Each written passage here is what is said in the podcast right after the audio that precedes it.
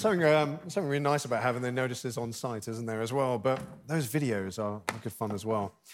OK, twenty twenty-two, question, do we still do New Year's resolutions?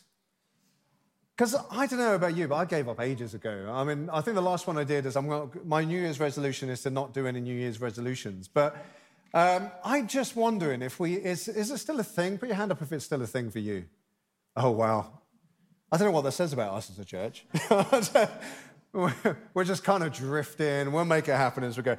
OK, I did actually do a bit of research. I went onto Google, as you do. And uh, I don't know if you know, you can, at the beginning of at, at Google, you can type in at the beginning of something, and it comes up with suggestions.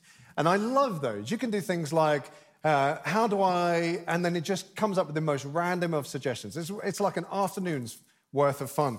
And I started off this year, um, you know, um, with Googling it. And we've got the first screen here. Uh, and just kind of... I think we have. Yeah, here we go. So my year, my New Year's resolution is to, and this is where I just paused, and I just thought, okay, what's up there? So, I mean, for me, I've, I don't know about you, but th- this year, for some reason, I've been tucking into those Victoria biscuits. They've been everywhere. You know, they're, they're three pounds fifty for sale everywhere, every store you go into. And every time I saw one, I thought I'd get another one. And so, uh, and then we end up having this massive pile, and they needed to be eaten because you don't want any sweets left in the house. Um, so it's good to eat them all and get them out of the way. Um, and so uh, and so I know that my first New Year's resolution is, um, if I was to have one, is to eat less and to uh, and to be a bit healthier. Is anyone, is anyone aiming to do that at the beginning of this year? Ah, now we've got some hands up. So the first one uh, that is obviously up there is... Go on, Eddie. OK. We'll just do it. It'll go up on the screen, maybe. Um... It's to lose uh, lose weight and eat healthy. Is anyone planning on doing exercise? Yeah? I've got a vague inclination that I might do that at some point. Funnily enough, exercise is not up there. I don't think the, the world, the nation is not really interested in that. But there is this general concept of be happy. That's up there for some reason. Uh, the, the kind of New Year's resolution is this ethereal concept. I'm going to be happy. I'm going to find a way. To be more specific... Uh, people popularly put in, um, they, they want to get more attention. I'm not exactly sure what that means, um, but it's happening. This is slowly following me. Get more attention. Does anyone actually know what that means? I, I guess it's just you're feeling a bit kind of like forgotten aside and you just need that bit more of focus. Can you look at me and see how amazing I am? Um, I did wonder if there's going to be anything about other people up there. And there is, again, vaguely, and this kind of sweet thing which just says, I want to, my New Year's resolution is to love you more, which is sweet, isn't it? I don't know, uh, call grandma, call mum, call auntie, and various other things like that. It's going to be in there. But what do you think is the top Google search, the most popular thing, the most popular find, the most popular wonder of New Year's resolution for people in this world right now? Find peace. Find peace. Oh, that's lovely. If only we were that thoughtful about it. Any other suggestions? No more COVID. No more COVID. How do you... I don't know how that's a New Year's resolution. That's it. I, I refuse COVID anymore. Anything else? Sorry? Save money. Actually, that's not a bad one, is it? It'll be better with money. No, I'm going to tell you, and I'm going to reveal to you that this year's twenty twenty-two, January first, I did this yesterday, top level uh, New Year's resolution is... Stop taking things for granted. You know that age-old thing when you're walking through a forest and you pick it up and you go, oh, it's not granite, it's wood. Fooled me again. Oh, don't you hate it when that happens? Ah. Oh. It does make you realise that not everything on the internet can be trusted. That's a life lesson for us right there. If you're not sure what they were actually trying to get at, it is actually the last one on this list. Stop taking things for granted. Woo, yeah, I love that. Um, there's a lot to be learned from this list. I love it. Anyway, that says so much about us as society, just looking at that list. You know, among other thoughts, I do think it's fascinating that kind of the top one of that is to stop taking things for granted, especially in this kind of, in this year, in this life. I think this speaks of a reflection of where we as a society are at at the moment. Um, That things were once easier, things were once better. And I wish I was back there. because we ignored what we had when we had it. We took it for granted, or granite, um, because we just wanted the next thing, the big thing, the, the thing that's just around the corner. The things that are, you know, things are good actually at the moment if we reflect on this. You know, you can go out into a store and buy toilet roll. We should take this, you know, not, not for granted. We should really think about this. Um, or, you know, we can go and get petrol at the moment. Um, you know, it's amazing what we take for granted in the past, and now we look at it and go, that is actually really precious. You know, this that taking time to give thanks and appreciate what we have is an absolute worthwhile task, and one we should do daily, no matter how we're feeling or what is happening. As it says in uh, First Thessalonians, rejoice always, pray continually, give thanks in all circumstances, for this is God's will for you in Christ Jesus. Think about that for a second. Giving thanks, appreciating what you have, is, is that aspect of releasing serotonin, happiness. God, the, the God's will for you is to be happy in this sense of he wants you to see what you have and be grateful and have that release of serotonin. It's a wonderful thing. And so God wants us to rejoice and be grateful for what we have because it makes us happier. But we can face a problem when we look back at what we had, when we wish we were still there. You see, that Facebook memory, I'm not massively on Facebook anymore, but that, every now and then I log in and you get that, remember this in twenty fifteen? And you get that picture that comes up when you were with that person, when you were on that holiday, sorry, Danny, when you were in that job, or when they were still in your life. Things were so good in hindsight, but that thing happened. You got hurt. They moved on. Life is different now. Money is tight. Illness has taken over. You say, if I could just go back, I wouldn't take it or them for granted this time. I would do better. I would make better choices. I would appreciate where I am if I could just go back. Whatever that is for you, it makes that time something you yearn for, something you, you, you kind of want for, you, you pine after for once again. And as a result, you end up having little im- or to no imagination or expectation of what is to come. And then we get stuck. We're unable to move forward. Ultimately, the past can steal our present and rob us of our future. You know, we are absolutely meant to learn from the past, but we're not meant to live in it. You see, as long as you're attached to your past, you'll reject what God wants for your future. And so, of course, you, me, we are not the first person to uh, to experience this, to pine after something that's gone and something that's lost, and nor do we have to remain in this place as we enter twenty twenty-two. You queue up our big brother um, who made all the same mistakes, so we don't have to. Let's look at Israel and um, Isaiah forty-three. And at this point, just to paint a picture, Israel have lost everything.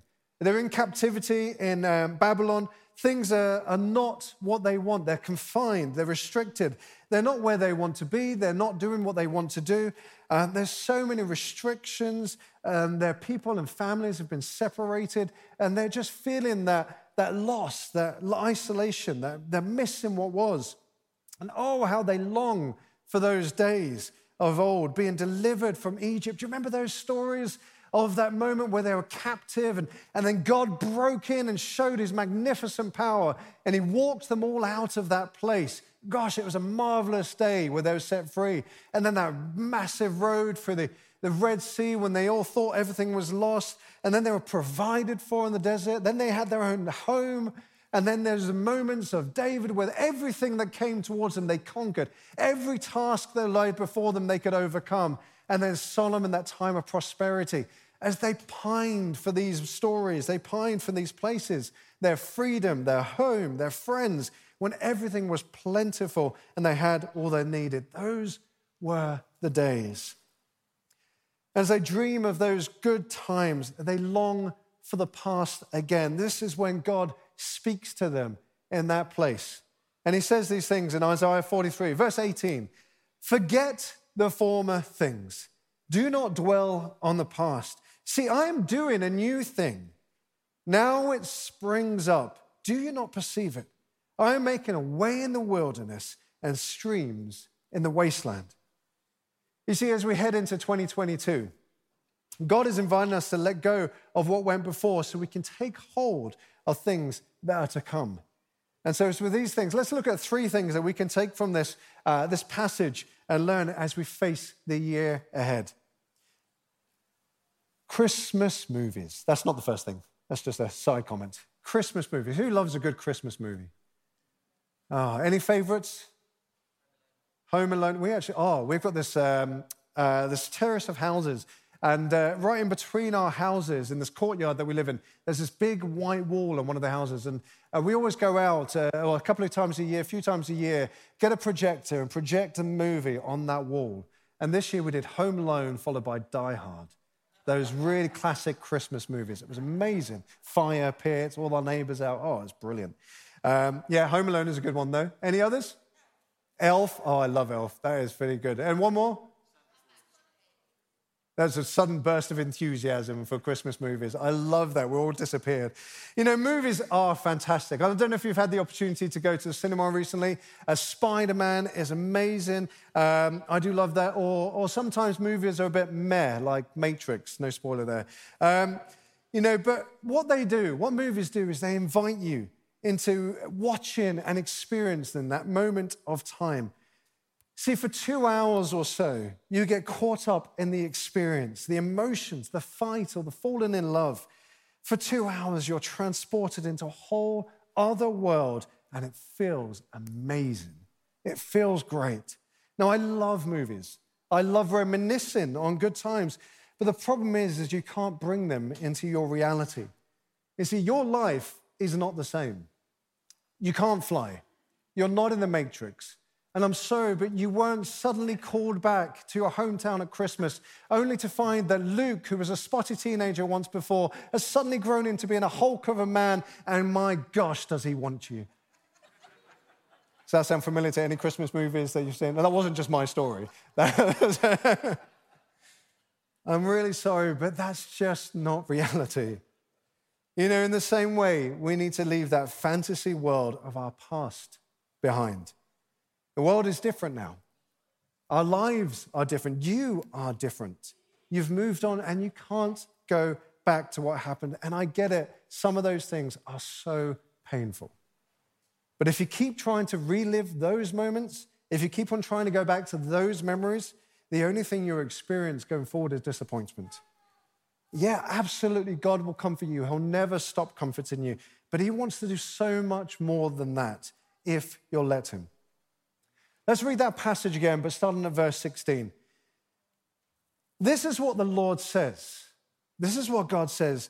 It is he, he, God himself, that made a way through the sea, a path through the mighty waters, who drew out chariots and horses, the army, the reinforcements together, and lay there never to rise again. That God says, forget it. Forget it all. Forget the former things. Do not dwell on the past, on your past. I mean, when you first read that, you kind of look at it and go, so hold it, you're just spending a moment boasting about all the things you've just done. Let me just reel out all the things that are incredible and then go, but forget about all that. That doesn't quite make sense. Are you saying I should just forget everything you've done and blindly walk into the future and into the unknown? You know, unfortunately, this is one of those passages in the N I V that gets a little bit lost in translation. And it's something incredibly subtle, but really important. Um, but fortunately, the Message version picks it up so beautifully. Let me read it again from the Message version, and it is really subtle. This is what God says. The God who builds, not built, not made, but who builds a road through the ocean, who carves a path through pounding waves, the God who summons horses and chariots and armies, they lie down and can't get up. The enemy, that is, the Lord says. Now listen, forget about what happened. Don't keep on going over old history. Be alert, be present. I'm about to do something brand new. I am making a road through the desert, rivers in the Badlands. See, the focus, we focus when we look at the past on what God did. A road through the ocean, a path through the waves. But God is not the God who did something in the past. is the God who is able to do things in the present. See, the emphasis is not on what he did. The emphasis is on him who can build a road. The emphasis is on God who builds roads. The emphasis is on God who carves paths. The God who can summon horses if that's what you need right now. In other words, forget about how I did it last time. The movie, the memory, focus on me. Focus on the one who did it. You keep saying that Egypt time was amazing, Egypt was amazing, but I'm telling you that I'm amazing. I'm the one that can do something. Forget about the events themselves. Focus on my power, my love, my dependability, my faithfulness that I demonstrated in those events. The first point we have here is that the past is not your destination, it's a demonstration of who God is. The past is not your destination. We're not about going back to the past. It was just a demonstration of what God can do going forward. Why is this so important? Because that story was a miracle back then, and it wasn't what you needed back then. But you're in a different place now, and you're different now. And it's not a story. That was just an example of what God can do, what he is capable of. See, he says, I'm not a God who can only do one thing, and if you have to line yourself up, I'll do that one thing over and over and over again. He says, I'm a God who will do that thing that you need in this moment, depending on what your life looks at at this moment. And it's going to look different. The past is not your destination. It's a demonstration of a new thing that he's about to do. What do we often say? It's God's faithfulness in the past that gives us faith for the future. Let's learn from the past, but don't live in it. We have to instead use the past to propel us into the future, propel us forward. And the question is, how do we do that? The second thing is this. The present is where we search with the eyes of expecta- expectancy or expectation. I can't define which one. So the, the verse again, see, I am doing a new thing. Now it springs up. Do you not perceive it? You see, we worship a God who is always working, always speaking, always moving, always providing. You may remember the story of Abraham when he was called to sacrifice his son and he went up to the top of that mountain.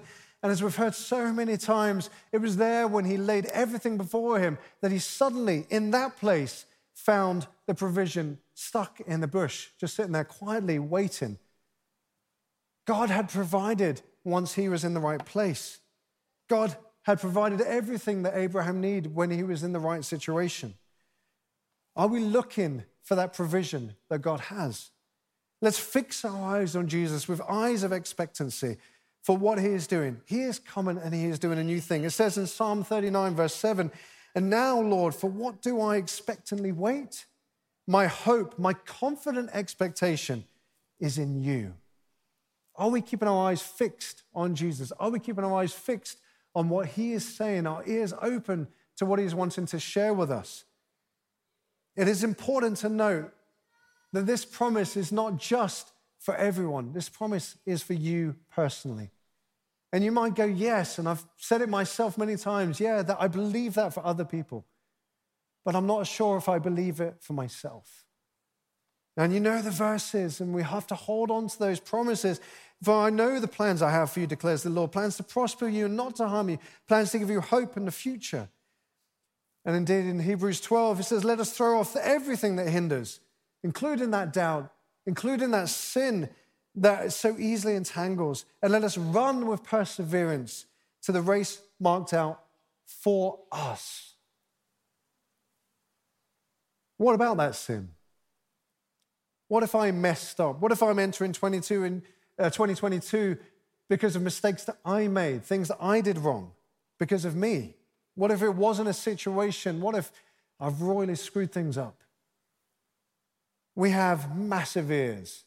We are always very attentive to hearing bad stuff about ourselves, and the enemy loves to pour out that guilt, that shame, that narrative that says, see, you messed up last time, last year. It was all your fault, so, you know, this year's not going to be any better. In fact, it's probably going to be worse, right? Do those lies sound familiar? But that's not what God says, and it's certainly not what he demonstrates. He runs through the fields with expectation, with love for his son, for his daughter, when we approach home. He is faithful in his love for us. He forgives so quickly. Have we received that forgiveness as we enter into twenty twenty-two? Have we started with a new mark? Have we started with a new clean slate? Absolutely, we've probably all messed up in some way, shape, or form. Yes, we could have, we should have, we would have if we had another opportunity. But God is a God of mercy. God is a God of new beginnings. The former things don't have to define our future. We don't have to carry in our guilt that God dealt with on the cross into this year ahead. That shame, that regret that he tears off us. He died on the cross so that we have a place with him. We have redemption and forgiveness in him, mercy and a new beginning. We have a God who can and will if we are willing. He's a God who rescues and restores.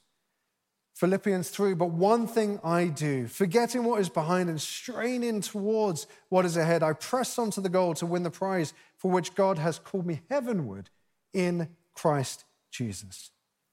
And that is all true, but the question is, if we were to search with eyes of expectation, what, where do we even start looking? And this brings us on to the third and final point. The future is where fear meets faith. The future is where fear is met by faith. See, I am doing a new thing. Now it springs up, do you not perceive it? I am making a way in the wilderness and streams in the wasteland. You see, in the past, in Egypt, God made a way, a path. He stopped a raging river and made a way through for his people so that they could cross safely. The place where they felt most trapped at that time, it ended up being the exact location that God delivered them. And God broke through. Maybe that's not where you're trapped this time. This time, God is saying he will create a new path, and where they will dare not venture, where they see no hope. And that for them at the moment is the wilderness. See, God makes a way, a path where we least expect it, a path in the wilderness, a stream in the wasteland. The question is, today, where are your wildernesses? Where are your wastelands? Where is the thing that looks absolutely hopeless to you? Where is the thing that you just have no hope or expectation? See, that's where God is calling you to look at. Where are the places you've looked at and said, there is no way that God's promises will come for me there? Where is that fear that things will never work out? For that, future is where fear is met by faith. That relationship has broken down. You cannot see any way it's going to repair itself. And I just can't see any way that it's going to be better or go back. God is not wanting to take you back. He's wanting to call you forward. He's calling you to do a new thing. You've been looking for that new job, that new work, but the market looks absolutely hopeless. There's no way you can move forward. You've passed the age or whatever it is. God is inviting you to listen to his voice and trust that he knows where he's leading. You might not see it all yet, but he's on the move. The future is where fear is met by faith. My friend this week texted us and she said, it's actually a miracle. It's actually a miracle. You see, she said that there were signs that the baby boat had long sailed. And even if there was hope, her doctor had said that at her age, there's only a five percent chance of conceiving naturally and only a, and a fifty percent chance of miscarriage. A miscarriage in the first twelve weeks. There was hopeless. You can imagine the first few days of her finding out that she was pregnant were filled with hope and expectation, but absolute fear. There was no hope, right? And yet she cruised past that twelve weeks and is now expecting a baby in just a few months. You see, that That place of fear was a place where God met her with faith, where she had eyes of expectation and expectancy that God was doing something new. something that she had long given up, something she could look back in the past and fix her eyes on and wish that she had just taken that opportunity, just taken that moment, if she'd just done things back then. But God was saying, I am doing a new thing. And as she said, it's actually a miracle. twenty twenty-two can be different when we remember that our past is not our destination. It is just a demonstration of what God is capable of. The, the present is where we search with eyes of expectancy, and the future is where fe- fear is met by faith. See, I am doing a new thing. How it springs up, do you not perceive it? Are we looking in the wrong places? Are we looking in the past? Are we looking for God to do what he did and again? Or are we looking to see what God is doing going forward? I am making a new way, a way in the wilderness and streams in the wasteland, that bit where it's absolutely hopeless, where fear rules, where there is no chance but God. Our challenge for this year as we prepare ourselves for those things is how, actually, could the band come back up? How do we respond to God's word this morning and going forward? I'll give you five things. I'll just rattle them out and you can do whatever you want, but these five things might help. First of all, give thanks to God for those things we remember from the past. He did it, he did it before, he can do it again. Give God the credit for who he was when he did those things, because it's not the same thing he's going to do again, but he is the same God. And what he was capable of back then, he is capable of doing going forward. And remember, out loud, not quietly, not in your head, but out loud as you praise, as you worship, as you pray, that Jesus Christ is the same today, yesterday and today and will be forever. Ask him to give you eyes to see what you cannot, to give you eyes of expectation, to give you eyes of expectancy that you may see what he is doing today, tomorrow, and going forward into twenty twenty-two, and ask him to give you faith where you have fear, to help you see and believe that he is on the move, even if you cannot see the detail, even if you cannot see the answer, that he is at work. He has never stopped. He will never stop. He is always faithful. He is always good, and he loves you. twenty twenty-two is not a year we look back. It's not a year we pine after what used to be, but it is a year that we prepare for a new thing, a thing that God is rising up and doing in among us. For you personally, let us stand and worship that God who is on the move. Would you come, Holy Spirit?